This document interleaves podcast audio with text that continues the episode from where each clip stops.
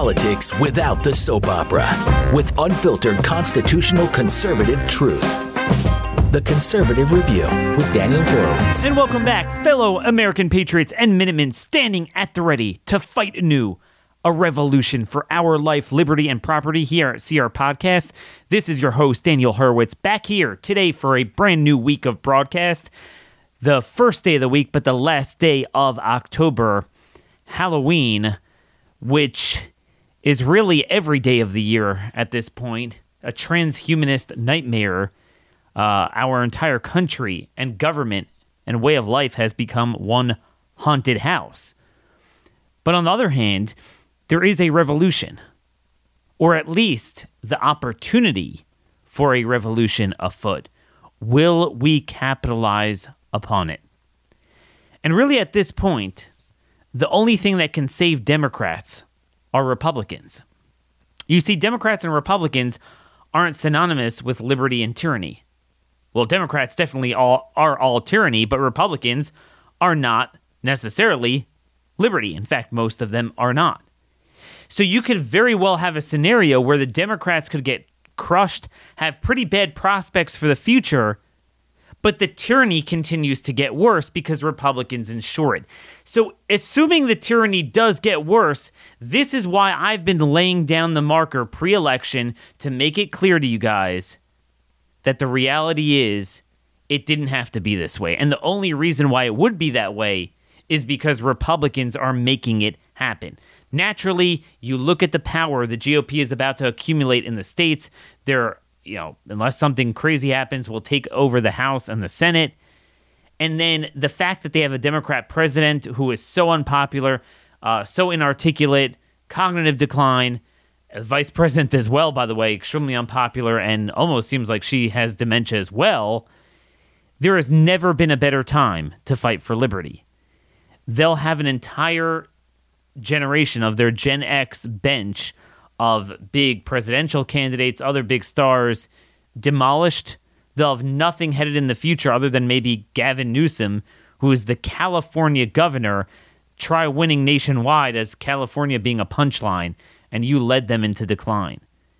So they're actually in a pretty bad state of being, not just d- during this election, but really headed into the future. But the Republicans could easily bail them out. It's all going to come down to having an agenda immediately with that window of opportunity from the momentum of the people saying, We want change. We want help. We want a lifeline. We want a life a life raft. Are we going to respond with very specific strategies and issues at the federal level and at the state level? At the federal level, it's all about the budget bill. State level, it's all about sovereignty bills, pushing back against the feds on every issue that matters. But if we don't focus on it, I will tell you, tyranny will get worse, even as the Democrat Party itself is unpopular. And let me give you a great example. Our sponsor today, Moinkbox. Okay? Part of why food is now being destroyed, kind of like medicine, is because we have this artificial monopoly of Bill Gates style Chinese connected entities buying up all the land. So this way they can not only artificially inflate the prices, create a food shortage, but give you garbage and transhumanist food, eventually just eating bugs and drinking sewage. Moinkbox delivers grass-fed and grass-finished beef and lamb, pastured pork and chicken, and sustainable wild-caught Alaskan salmon straight to your door with your monthly order if you go to moinkbox.com slash conservative right now. And by the way, listeners to this show could also get free filet mignon for an entire year by ordering their monthly boxes. But it's a, it's a you know, limited time, best tasting filet mignon you'll ever taste. This is how to solve the issue by supporting American independent farmers, uh, fifth generation farmer. They've been doing this out in Missouri for a long time. You could choose your meat delivered in every box from ribeyes to chicken breasts to pork chops to salmon fillets. And you could cancel any time if for some odd reason you don't like it. But again, no additives, no antibiotics, no inflammation the healthiest, best tasting protein you'll get. Go to moinkbox.com slash conservative, M O I N K box.com slash conservative, and make sure to sign up for a year free filet mignon. And what I mean here is, folks, with Moinkbox, so one of the biggest issues I don't hear anyone talking about, but it would be so popular and it would speak to the very essence of what's going on right now with the food, fuel, and natural resources being locked up is the land ownership issue. The land ownership issue. Shouldn't one of the first things that they do when they take over Congress be to pass a bill to at least sell off lands to the states at a cheap price so they can reclaim ownership of their land? Most of you know, if you live out in the West, you certainly do, but even in the East, most of you should know that the majority of land in most Western states is owned by the federal government. It's certainly evident in places like Nevada and Utah, Idaho, Oregon, big problems. Uh, but really, all of the Western states to the west of, uh, you know, the, the Texas through North Dakota, Great Prairie, Great Plains line, all of those states, it ranges from 20 to 85%. So Alaska, Nevada are almost all owned by the feds.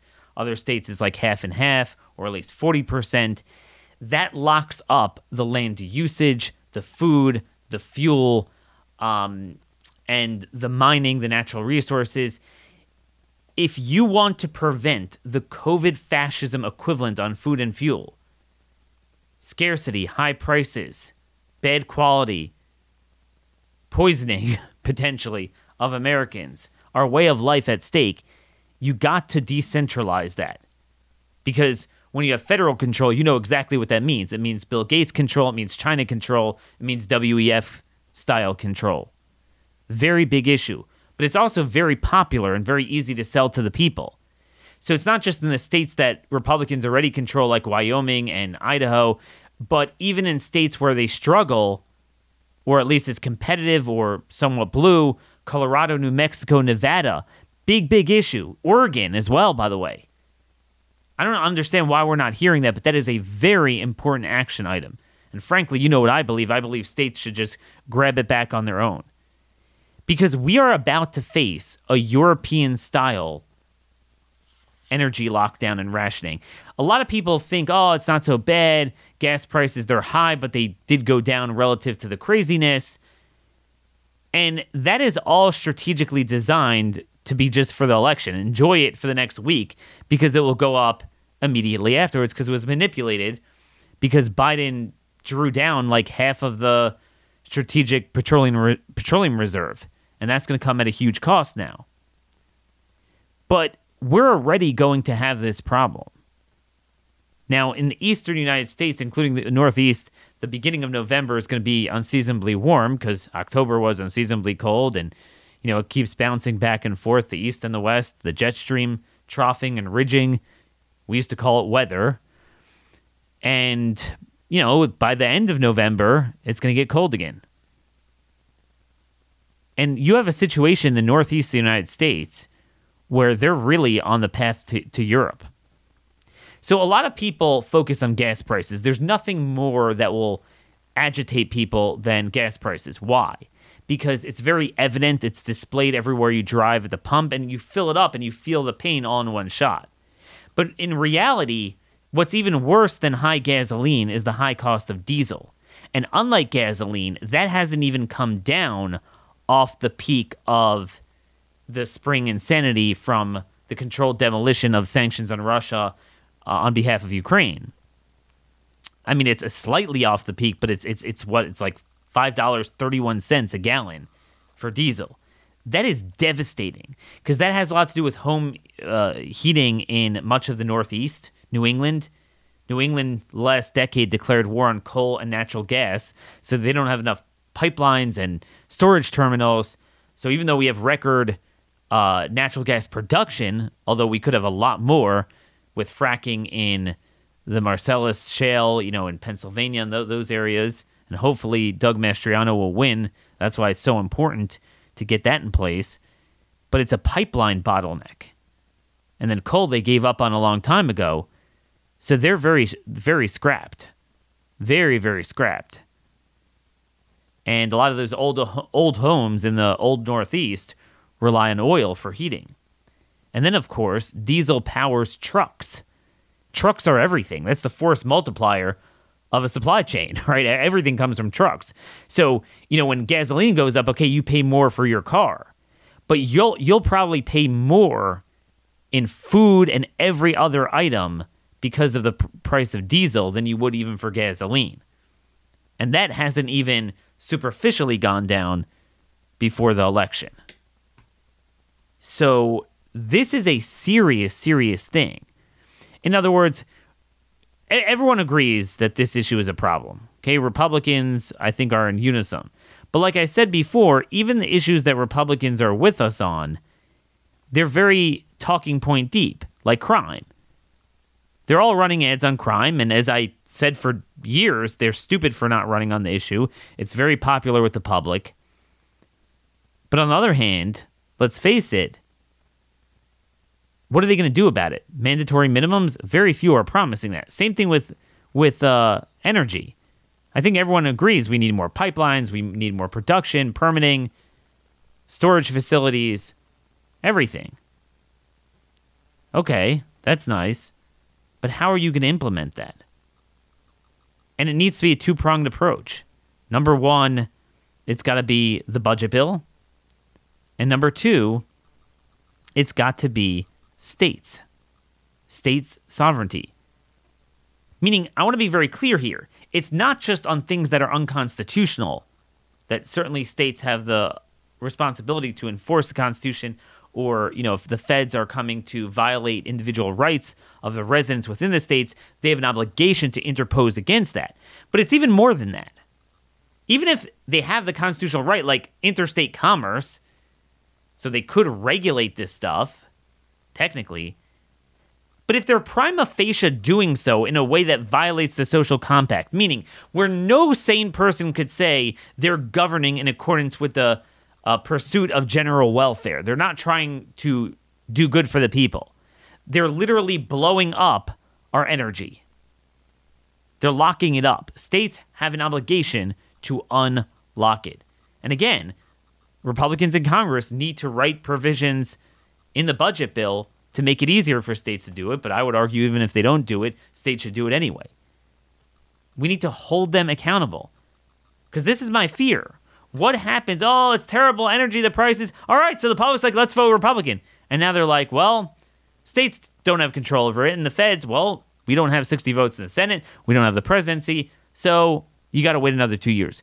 We cannot wait another two years. And I want to go over this, but first, our sponsor for today is Patriot Mobile, America's only Christian conservative mobile phone provider. They have been on the front lines fighting for your values rather than destroying your values and joining with the government to spy on you like AT&T, Verizon, and T-Mobile are doing. Um, inflation has made it really hard on Americans, but thankfully, Patriot Mobile has plans for almost any budget. They offer the same nationwide coverage as every major carrier – so it's not like you got to change your phone number or settle for spotty coverage. You get the same great service plus the knowledge and confidence that your money is actually going to support our values, Second Amendment, sanctity of life, and religious freedom. So if you don't want to fund the cartel, switch today. Go to patriotmobile.com slash CR or call 972-PATRIOT. Use offer code CR to get free activation. And also remember, if you're a veteran, first responder, we have tons of veterans in the audience. Please let them know because they have a special discount just for you at patriotmobile.com slash CR or 972-PATRIOT. Our diesel stockpiles have been down over 30% since Biden took office. So you might have seen in the news we have a 25 day supply left, lowest level since 20, 2008, headed into the winter, especially. And while the price of gasoline has, again, it's slightly off the peak, but the price of diesel is pretty much at the peak. So that's a very, very big problem. You add to it that the strategic petroleum reserves have been depleted. I believe, um, what we typically have? What seven, eight hundred million uh, barrels in it it has been depleted beyond belief. It's left with just 401 million as of today. By the end of the year, Biden would have drawn down 260 million barrels, the lowest level since June 1984. There's nowhere to run, nowhere to hide. They're choking it off at all ends. So they picked a time to embargo Russia, create all these supply chain shortages, both from the war and residual from COVID fascism, right as they were shutting down production, shutting down pipelines, creating more FERC regulations, right? The Federal Energy Regulatory Commission has been creating more and more greenhouse gas uh, studies and uh, hoops that they have to jump through to build any any energy infrastructure for oil, gas, or coal. We only have 129 refineries left in the country, and I believe only seven in the entire Northeast. And most are already operating near capacity. That's an utter disaster. We've lost over 1 million barrels per day of output refinery capacity since Trump left office. We cannot wait. We cannot wait to have a fight. Government shutdown. Those two words are your friend, and here's why. Because we cannot wait to ramp up energy infrastructure, pipelines, um, terminals, oil, coal. We cannot wait to deregulate the oil refineries. The ethanol mandate must go. Imagine taking the fact that we really haven't had refineries built in the last 30 years. They're old, they're operating at high capacity. So many have gone offline the last decade, just like our nuclear power plants. And we're making them sit and blend odious and inefficacious crap fuel that raises the cost of both food and fuel and makes sure you get less bang for the buck in your tank. Ethanol. And yet, half the Republicans support ethanol. It's unbelievable. Forcing independent refiners to put that garbage in. Hey, buddy, Iowa farmers, if you love your ethanol, go get your own refinery and blend it. Leave people alone. That was like the Pfizer mandate. That's like the equivalent of a Pfizer mandate with energy. I'm not hearing a single Republican promise to get rid of that. But again, it's got to be put in the budget. And this is why it's so important. The number one rallying cry it's the force multiplier of fighting for medical freedom, fighting the border, fighting um, trannyism, fighting the FBI and DHS and IRS uh, coming after Americans, and fighting for energy production and against an energy lockdown is saying no omnibus bill during the lame duck session pass a continuing resolution, have it expire February or March so that the new Republican Congress could deal with it. We cannot wait to have this fight. They'll have no leverage with an energy shutdown. And I want you to understand the power of a budget brinkmanship with the specter and potential of a government shutdown on this particular issue there's two nuances that weren't there during the previous government shutdown battles, you know, since 1995.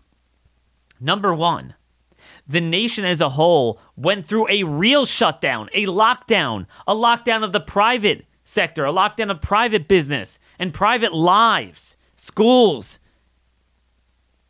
Ask any American, do you remember the March through May or even longer in a lot of places, much longer in a lot of places, whole year, year and a half for COVID. Well, not a single person will forget it for the rest of their lives. Ask the average American do you remember the longest government shutdown ever? 35 days. I believe it was like around Christmas time 2018 through the end of January 2019. And most people will be like, What? What are you talking about? I don't remember it. Oh, except for the government workers, they'll remember it because they got 35 days straight with pretty expeditious, immediately they got back pay. So, one or two weeks, they had to have, make sure you had extra money in your checking account. Let me ask you guys, would you would you take if someone said, "Look, you're not going to get paid for 35 days, so you'll miss one or two paychecks, but you'll guaranteed there was never any doubt they would get paid back. I don't want to hear this cry over that. That's a political football. Everyone knows government workers will get paid. And you get 35 days off. Hey, I'd take that any day of the week. Okay? So no one remembers that. No one cares. It doesn't affect your life. So you mean we're going to allow the government to shut down our lives because you're worried about a government shutdown? The juxtaposition is very powerful if we actually had an articulate GOP leadership that believed in what we believe in. And then, moreover, this very issue I mean, we want to shut down, fight over several things, but over the energy issue. So wait a minute, you're going to have if we don't if we don't stop the Democrats from the war on energy, we're going to have blackouts. We're going to have a real shutdown. It could be the ability to get goods and services, food, travel in your car, trucks to go on the roads, and to get home heating. And we're supposed to care about a government bureau- bureaucrat partial shutdown? Are you kidding me? That is the most important leverage strategy and issue and messaging post election. That's what I care about. Not about, oh, okay, what are the latest polls? We'll find out in a week. Where Pelosi's husband's gay orgy he had in the middle of the night. It's funny, like like every other soap opera story, Republicans focus on it, or conservative commentators focus on everything except for what matters. There's only one thing that matters about that is it demonstrates the depravity of the people at the very top. You want to know why they're pushing immoral, inhumane, illogical policies upon us? Because they personally live immoral, inhumane, and illogical lives. Yeah, so who else sits and has a hammer fight in their underwear with another male at 2:30 in the middle of the night? Obviously he does. I mean, our first reaction was, "Oh my gosh, you see, even the third third in line to the president, her house could get broken into. That's how bad crime is in San Francisco. But then I started to wonder, well, yeah, exactly. Even with it being that bad, she is the third in line with president. After January 6th, she essentially got almost like Secret Service level protection. How in the world does that happen? And then over the weekend, we kind of got the details, and well, we don't know everything and it's going to trickle out and the media is going to cover it up, but I think it's pretty clear roughly what was going on there. That's who these people are. For some reason, it all gets back to that.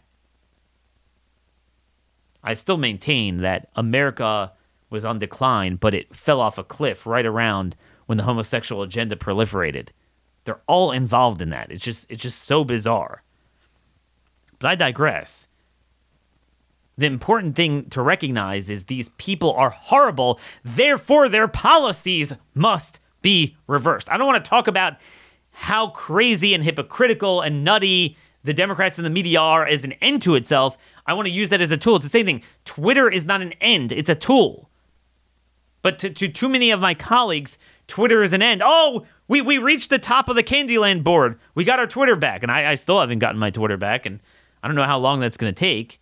I mean, those that are already on Twitter seem to have more freedom to say what they want, but those of us who are canned still haven't been restored. And uh, who knows? I now I have to assume I won't be restored before the election. So so much for that. But again, that's just a means, not an end. So my point is, Democrats are in a horrible situation with energy. Typically, what was the fight over during the Newt Gingrich days? It was over oh, you know, we want to give you home heating assistance, and Newt Gingrich wants to take it away from you. Well, that was harder to fight because people like free stuff. Now they're promising you scarcity. And we're we need to say we will only fund a government that funds your home heating. What is so hard about that? But I'm telling you, Republicans will save them by voting for the omnibus bill, take away the leverage on that and every other issue for a year, and then the states do. They say, well, the federal feds own the land, and that's a federal issue. We can't just come up with our own drilling and pipeline policy. But you know, the states need to get together. Consecutive, contiguous states need to get together and build their own pipelines. Anything short of that, the Democrats might remain unpopular, but their policies and the consequences of them will prevail. L- let me just demonstrate. Let me just demonstrate the point here of how unpopular the Democrats are and how much potential there is for us to pursue their retreat, to follow them and annihilate them, to press the advantage. Again, it's like Stonewall Jackson after the first Battle of Manassas. It's David versus Goliath. You cannot afford to just be happy with a temporary victory of one battle. You cannot avoid pressing your advantage because that is the only way in the long run you're ever going to win. You don't get too many breaks when you're fighting Goliath. And COVID fascism is the biggest one. Many of you might have seen this morning there's an article out in the Atlantic written by Professor Emily Oster where she's calling on amnesty for the pandemic. Basically, hey, hey, hey, you know, we, we all made mistakes. We were in the dark. We were scared about the pandemic. We didn't really know. Let's not blame each other. Let's kind of move on. Okay? It was very clearly strategically planted there. I'll just read you the last sentence. The standard saying is that those who forget history are doomed to repeat it. But dwelling on the mistakes of history can lead to a repetitive doom loop as well. Let's acknowledge that we made complicated choices in the face of deep uncertainty, and then try to work together to build back and move forward. So that tells you that they are very scared of exactly the thing that Steve Deace and I are calling for with our book, The Rise of the Fourth Reich, which, by the way, is still available at trialsandexecution.com. And when you go there and put in your email, you'll you can not only pre-order the book, but even if you don't want to do that and spend any money, at least sign up for free. You can get our opening statement in the mock trial of our book. It's about 8,000 words, all free. And that's a, actually literally a pre-buttal to what Emily Oster is saying it's a pre-buttal to the point that no, this wasn't an honest mistake, that we were just in the dark and didn't know. It was pre-planned. It was done on purpose. It was done even after it was known that everything was harmful. And to this day, this is the irony. She's acting like it's over with, and we're just looking back retrospectively. Do we punish? Do we wave fingers? No. That's if it's not going on. They're genuinely sorry. They genuinely join with us to legally prevent this from happening again. And we're like, okay, then don't, you know, try to lock people and execute them. Fine, maybe I can go for that. But none of that's happening. The consequences of the shots, they're still being pushed. And even some of my colleagues that are responding to Emily Oster aren't doing it correctly. They're focusing mainly on the lockdowns. A lot of congressmen from Jim Jordan on down are responding to her on Twitter saying, Are you kidding me? You shut us down. You shut down the churches. You shut down the schools. We're never going to forgive you. Okay, I agree with that. But at least the lockdowns are over. Now, statutorily, we need to end the emergency authority, which bizarrely no Republican is promising to do. I'm not hearing that like HR 1, this should be HR 1, the first bill in the House should be ending emergency powers, but whatevs. But the vaccines are still being mandated on, on most colleges, medical schools, healthcare workers, and a lot of the military is still under that to some extent, or at least under the looming threat, depending on if you got a a temporary injunction from a court. And then again, it's much more than even the mandates. Even just to make it available, much less promote and fund and distribute and have all the health departments recommend, this is utter poison. The deaths are still going on. You can't even think about forgiveness. They're, they're still killing people in droves. Every second you just Google. I think someone came up with just from nine days, there's a hundred headline headline titles worth of sudden death, people dying. So the Democrats are desperate to move on, and Republicans are desperate to allow them to move on. Again, the only thing that can save Democrats are Republicans. They're terrified of us opening the books on the cause of the pandemic, the planning of it, the denial of treatment, the treatment in the hospitals, remdesivir, and obviously everything about the about the shots and what they have planned in the future. I want you guys to listen to about a minute of audio here from Marc Van Ranst, R A N S T. He's the Belgian flu commissioner. And he's describing the swine flu response but it really applies to COVID and everything they plan with the Great Reset, how they operate. Let's take a listen here. I'll tell you about my experiences being the, the crisis manager, the flu commissioner for, for Belgium and, and, and highlighting the communication uh, aspects there. And then you have one opportunity to do it right. I mean, day one is so important. Uh, in day one, you start your communication with the press, with the people, and, uh, and you have to do it right. I mean, you have to go for one voice, one message. In Belgium, they chose to uh, appoint a non-politician to do that. I mean, I have no party affiliations, and that makes things a little bit, at that time at least, a little bit easier because you're not, you're not attacked politically, majority, minority uh, that doesn't come into play, and that was a huge advantage. The second advantage is that you can play in Brussels the complete naive guy and, uh, and get a lot more done than you would otherwise be, uh, be able to do. You have to be omnipresent that first day or the first days so that you attract the media attention. Uh, you, you make an agreement with them that you will tell them all, and if they call, you will pick up the phone. When you do that, then you can profit from these early days to, uh, to get complete carpet coverage of the field, and they're not going to search for alternative voices there. And if you do that, that makes things uh, a lot easier. So, so folks, you heard, you heard a couple interesting things there. Couple, couple of interesting things. So, number one, he noted that you have to start from day one.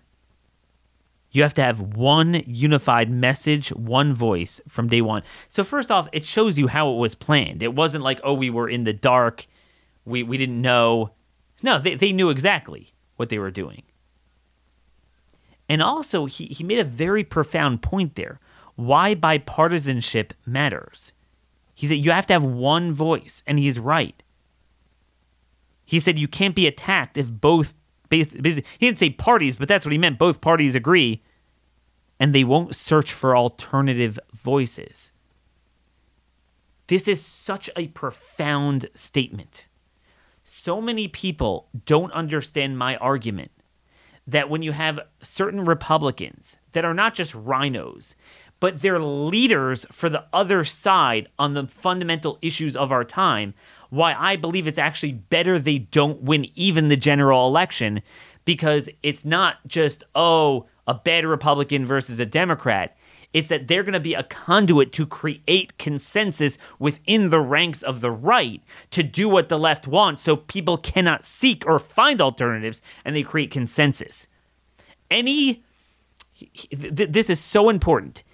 Any transformational policy requires that both major political parties sign off on it you could sometimes have a one-off thing that happens very subtly or quietly that no one knows about that that they were able to get away with. And and usually even then it's only because the other side allows them because they don't call it out and publicize it. But certainly something like a covid lockdown an energy lockdown i mean you can only do that if you have bipartisan buy-in. Again you might have a certain number of backbenchers in the other party opposed to it but at a leadership level, the ones that matter are going to really push it. And, and, and this is why, I mean, no one understands. Hey, go enjoy yourself with Dr. Oz in Pennsylvania. Oh my gosh, it's crazy. Fetterman, you can't, we have to defeat him. All right, that's fine. Okay, go do it. Just, just remember what I'm telling you that he passionately believes in pharma and everything they're doing more than Fetterman and he's much more lucid, sly, and capable to do it, even as a standalone, but certainly as a Republican, he is going to be Pfizer's senator. Just remember that. Just remember that. But that's the key. Only Republicans could save Democrats on the COVID issue. And, and with that, I want to go through some of the latest news we're seeing to demonstrate why this is not over. It's still going on. I mean, you had Ashton Carter, Obama's Secretary of Defense, just drop dead of, quote, a sudden cardiac event. I mean, this is happening everywhere. People don't realize. We have two Democrat senators. Two Democrat senators out of 50. That's one in 25. It's an interesting universe that had sudden strokes that people don't realize. And then we have a third, you, if you want to count him as another one, because he's a senatorial candidate, Fetterman is a candidate. That's a pretty small universe to have three, um, three senators, uh, senators or senatorial candidates get a sudden stroke, and they're pretty young. I mean, Chris Van Hollen of Maryland, okay, he's sixty, he was sixty-two, that's still pretty young.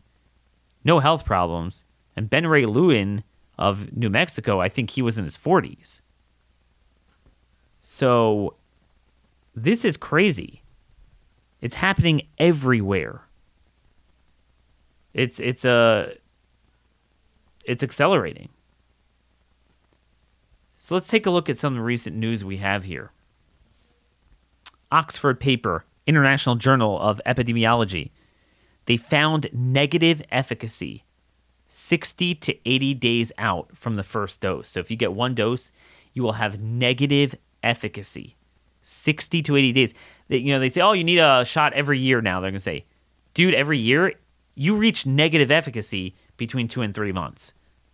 And we've seen that already. I mean, I didn't need Oxford to tell me that.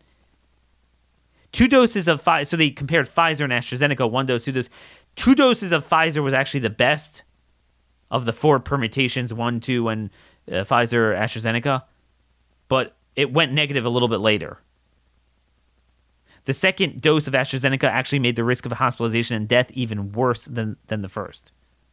So there's this big myth now that and Republicans and phony conservatives, you lied about transmission. No, you lied about protection from hospitalization and death too. Because again, the whole Republican thing is to try to say, "Oh, I just oppose mandates," so that's why they only want to address the lie on transmission. And by the way, just so you know, even if it blocked transmission, it's still a lie on a mandate because so what? If it blocks transmission, it, it doesn't matter if it blocks transmission. So the pe- still the people who don't get it are not affecting other people. They're stupid themselves for not getting it, right? You got it. So what do you have to worry about? Oh, it blocks transmission. You have to get it for public health. What, what do you mean? It's only the people that don't get it. But anyway, it's not. It's it's it doesn't work for death and hospitalization either. And again, I want to make it very clear. This study, all the studies you hear, it takes forever for them to come out. The study period, do you know when it was? December 8th, 2020 through June of 2021, ages ago, a year and a half to two years ago. So this was mainly the original strain into the beginning of Delta. I've told you this many times. Right now, it's straight up negative efficacy because it's immune imprinting, because it caused viral immune escape, the mutations, so it doesn't recognize it, um, and it responds inappropriately right away. But I, I've always said the original strain gave you cheap antibodies that did have temporary efficacy against a degree of critical illness for some people. For some people. But actually, it's worse than only causing damage and having zero efficacy. The partial efficacy against critical illness for a few months in the original strain came at a cost because, like this study shows, even for that strain, after 60 to 80 days, this is not now. Oh, yeah, Daniel, that's Omicron. No, this was this was the original vaccine drive. Went negative after 60 to 80 days. Maybe a little bit longer, two doses of Pfizer, took four five months in some cases.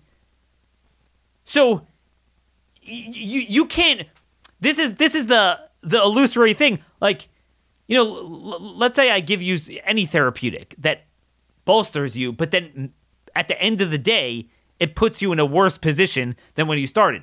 You don't, you know, advocate or advertise the product goes, oh, it, it helps this much. No, you look at the end result is what matters. It's negative efficacy, and it always was. And again, the fact that it had a degree of antibody protection is what causes that. If it was just totally an airball, it would have been better. No runs, no hits, no errors. But because the, the, antibodies did register, A, you have all the injury from it, and B, you have the negative efficacy. So, very important study from Oxford. Another important point here, here. Population with a disability is skyrocketing There's now, we have now had an increase of 3.33 million individuals being added to the ranks of the disabled, according to the Bureau of Labor Statistics, since December 2019. Since the vaccination, 3.3 million added. If it ain't the vaccines causing it, it's something else that isn't. It, you know, it's funny for all the talk of a national emergency. This is a public health emergency. The sudden deaths, sudden disabilities, and no one seems to care. But as we've proven many times, the 3.3 million disabled is actually perfectly, perfectly squares with when you look at the percentage at any survey study that shows the percentage of of life threatening or long term injuries from the shot, it would get you right in that in that zone. Okay, it would get you right in that zone of, you know, kind of one percent, one percent experiencing that. Let's go on here. They're gonna warn another thing that they're gonna continue doing, and this is not over with, is have you killed and have you inherited? They'll kill us and inherit us. So they'll cause more ailments and they'll be like, oh my gosh, we need more vaccines. Remember the twindemic they called, they talked about last year, oh, you're going to have the flu along with COVID. Now they're saying you're going to have a triple demic COVID, flu, and RSV. Now, a lot of you remember we talked about at the time the out of season record RSV last spring and summer. Well, now we're already having a very bad RSV now why did we suddenly have a bad RSV after the summer or the spring last season out of season? Well, it's the same reason we're going to have a bad flow of it right now.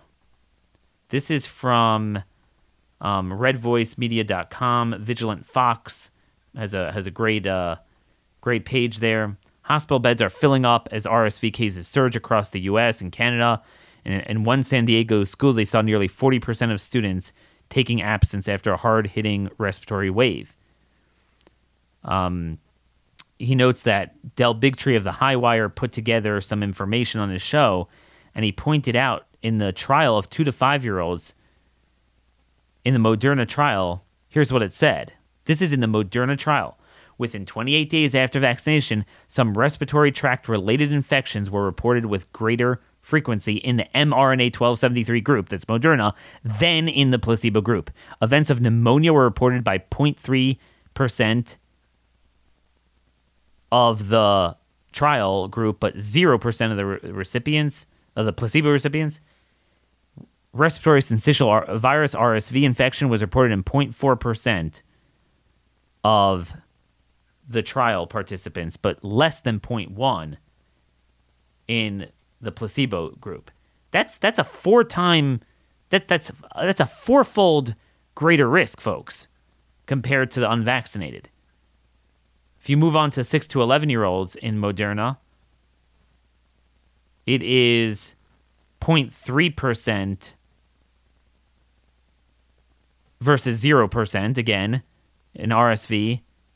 And in terms of just general upper respiratory tract infections, which that obviously you're always going to get. So it's not going to be zero because everyone gets those 3.9 in the vaccinated to 2.5 in the in the unvaccinated. And again, you know, thankfully most young young kids didn't get it, but you get more 5 to 11 and certainly 11 to 16, you know, good percentage did get the shots. So certainly more than enough to create this problem. Pfizer, you look at the 6 month to 4 year old, third dose trial. severe adverse events reported in the trial group included RSV bronchiolitis, five participants,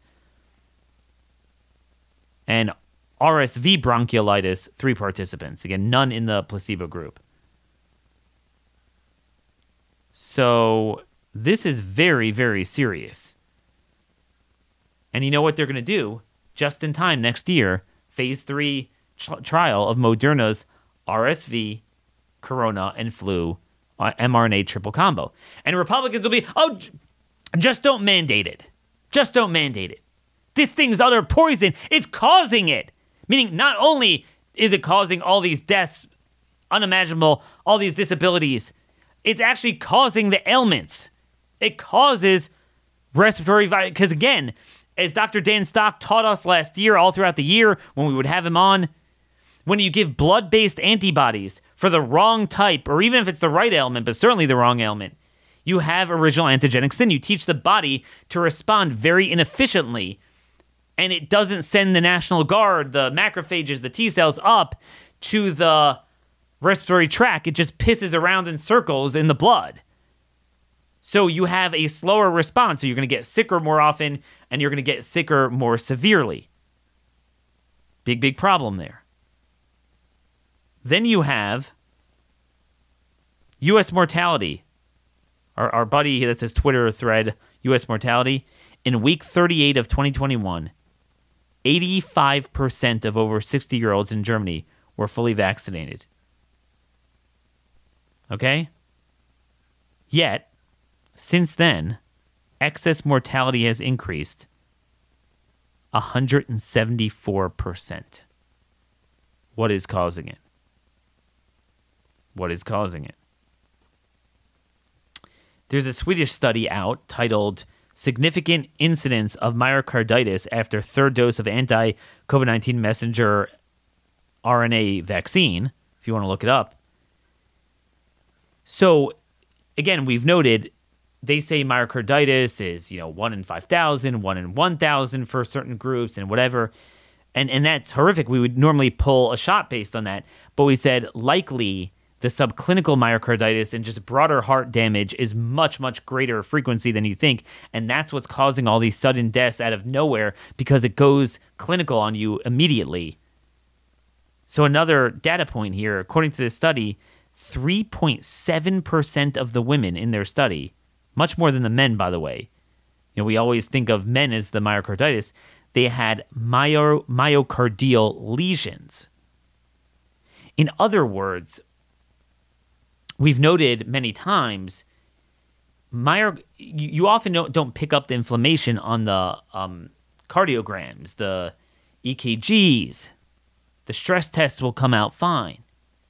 But if you do a cardiac MRI, you'll find scarring on the heart tissue, and that's what it's referring to.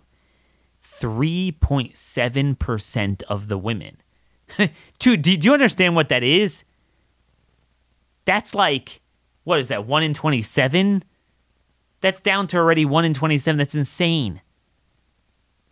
Think of 3.7% of the women having some degree of heart damage. Maybe some will repair and some won't see it, but a heck of a lot of them, it will take years off their life.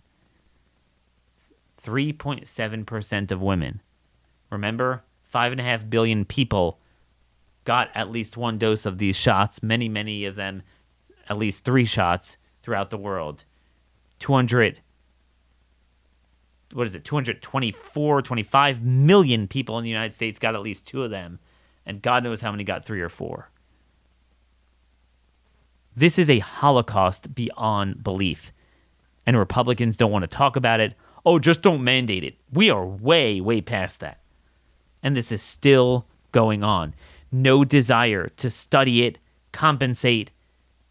Again, there's one thing, it would be bad enough if they were like, oh my gosh, Daniel, we, we agree, let's reconcile. Here, we're going to study how to treat it. We're going to study the extent of the damage. We're going to end liability protection. We're going to have a compensation fund.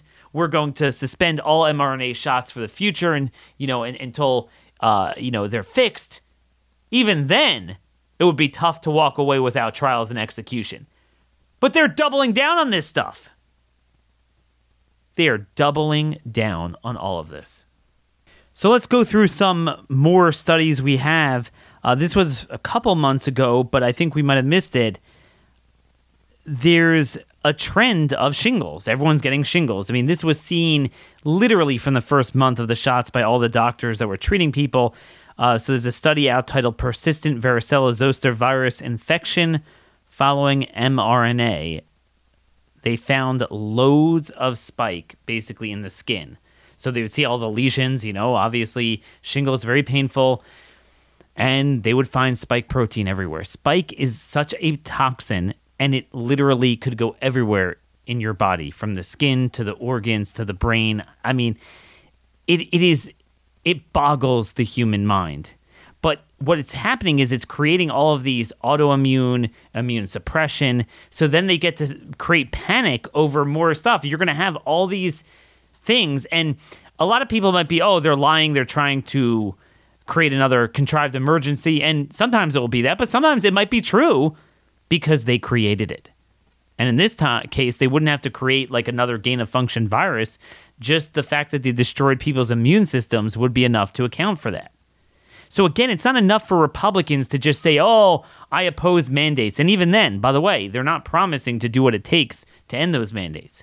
This is why it is so important for the liability to go out the window. And it's not just on the vaccines. It almost appears that every single thing, every single thing that they have done has negative efficacy and or danger. Reuters ran a very scary headline on Friday. US government to test Pfizer's Paxlovid for long COVID. So just like they did with the vaccines, they want to juice up Paxlovid, make it the end all, everything, more and more and more, expand it to more people. Doesn't work. Negative efficacy causes a rebound. Everyone rec- recognizes plain sight. Can you imagine something contraindicated with 30 categories? A study now out of England says it could cause blood clots. Isn't that interesting? Everything seems to cause blood clots leaves a metallic taste in your mouth, mixed with a heavy duty AIDS drug, still experimental, and they're going to use it for long COVID. And there's no question. Well, Daniel, I'm not a doctor. Just, just don't mandate it. You can't do that as a matter of public policy. We need states to create a backstop to recommending against these products. And at a federal level, we need liability protection to be taken away that they should be like everybody else. Every single product. There's still no even promise to even end remdesivir, much less hold them accountable. Name me a Republican that's campaigning on that. How could we go on like this? And then I, some people have brought this up, but it makes you wonder with the monoclonal antibodies. I saw recently someone had a post, a listener, Aaron, sent this to me of an individual that believes he had an injury from it, ruined his immune system. Remember, God designed us to produce the right sort of antibodies in the right measure at the right time in the right place. Now, monoclonal antibody treatments have been around for a while. The original antibodies did appear to fit for that version of it. I did feel it worked. I did feel that, you know, in a perfect world, if we would have had the availability of treatments, we shouldn't have had to resort to that. But I do stand behind my decision to endorse it just because there are so many people that couldn't get proper treatment, couldn't get stuff because of the pharmacies. And again, you have a lot of like dementia patients, elderly people that realistically, because we didn't have proper research, we didn't get the treatment down to a science. So we had to take a lot of different things. It's not so simple to say, hey, t- tell your 80 year old grandmother that's having, you know, cognitive decline, take 10 things a day. So to me, the monoclonal antibodies seem to be the straightest shot for those people. But it does make you wonder if that did come at a cost with auto antibodies and who knows. But every last thing these guys produce seems to be problematic. And by the way, I just want to note um, there's an article out how nitazoxanide could help against all pox viruses. I don't have it in front of me, but we've mentioned before there's been a lot of focus on ivermectin, but nitazoxanide might be an even better player headed forward. And again, it's spelled N I T A Z O X I N I D E. And it is something we were using. It really should be cheap as anything, off patent, but one buyer bought up everything, so as a monopoly. So you can only get it either from like a compound pharmacy here or order for cheap at one of these India overseas places. So, a couple things here. Number one is we need to prepare for the winter for, for everything. Um, people that have ruined immune systems, shedding of the spike protein, whatever else pox viruses they plan on, on unleashing on us. It's crazy that we have to think this way, but it is true. So this is something you want to get in, in general. You want to, um, well, look, I don't want to give medical advice. I'll just tell you what I do is, you know, D3 with K2. So the mixture, uh, Blue Bonnet has a good one, but there's a couple of companies. Uh, I take the 5,000 I use now. I don't take it every day anymore just because my levels were already in the 70s when I checked it last year. So, you know, maybe I take it, you know, a few times a week, but you have to know where your levels are. You should get them checked. Um, magnesium before you go to sleep is, is good to take. Um, I don't always remember. It's tough. You know, you get pill fatigue. And let's see what else. Um, selenium is a big one for your immune system, vitamin A there's all different things, and, and maybe we'll try to streamline this, get a doctor on the show to talk about the the the fewest things that kind of pack the best uh, bang per buck. But these are ways to really, really fortify your your immune system. And obviously, zinc. You want to make sure your zinc levels are high. Um, a lot of people have been asking me about Seven Cells Pharmacy I'm not going to get into the details, but because of Fourth Reich related stuff, it's not it's not a legal problem. It's just kind of like more like cancel culture. They had to spin it off to a company in Delaware, earlytreatmentmeds.com, earlytreatmentmeds.com. So it works the same way. It's just through earlytreatmentmeds.com. Um, I believe promo code Daniel. So today is the 31st, but as of November 1st, they're going to have for the first two weeks of November 30% off with promo code Daniel. Um, so that's the best deal you can get. Nitazoxanide, certain flu treatment packs. They have different things there. You can get different, you know, active form vitamin D, all different things. Take a look at that. Pick out what you want. Um, look, I'll tell you openly, the cheapest way to do this is to go to like All Day Chemist or one of these Indian places that uh, people recommend and you know you can get tons of this bulk for much cheaper. Again the issue is it could take 30 to 45 days. Customs could give issues and you know you just got to make sure they're reputable. It's hard to know. Also from here i could guarantee the purity the purity of the compounding with india. You never know 100% i'm not advocating against it. I'm just kind of throwing that all up to you. I don't you know i don't benefit from whether it's from the one here I've gotten from India myself to have like an extra stash. But just keep in mind you're guaranteed more purity with it coming from the American vendor. But folks, this is where it's at. We actually have to still protect against our own government poisoning us. It's not even a mandate anymore. It's our own government poisoning us. It's the liability. It's the states having their own commissions, their own approval, allowing doctors to speak out, go after the boards, the licensing pharmacies not per- prescribing or not uh, filling prescriptions. There are so many action items we need, and where are Republicans, where are conservatives being specific? Well, I will continue to be specific. The the time is of the essence. The people are with us. The mandate is there. We just need the initiative to connect the dots and that's why I need you to send this show to every one of your friends and relatives, whether you agree or disagree with me. Number one, no one else is saying this. Number two, I have my own talking points. Um, it's not the same old, same old. So you'll definitely learn something new each show. So please give us a five star rating on iTunes. Send the show to all your friends and relatives. That's how you could help spread the word. A lot of people are like, Daniel, what could I do? What could I, what could I do? This is the single biggest thing you can do now spread the word spread freedom, spread truth. Till tomorrow, God bless y'all, and thank you for listening.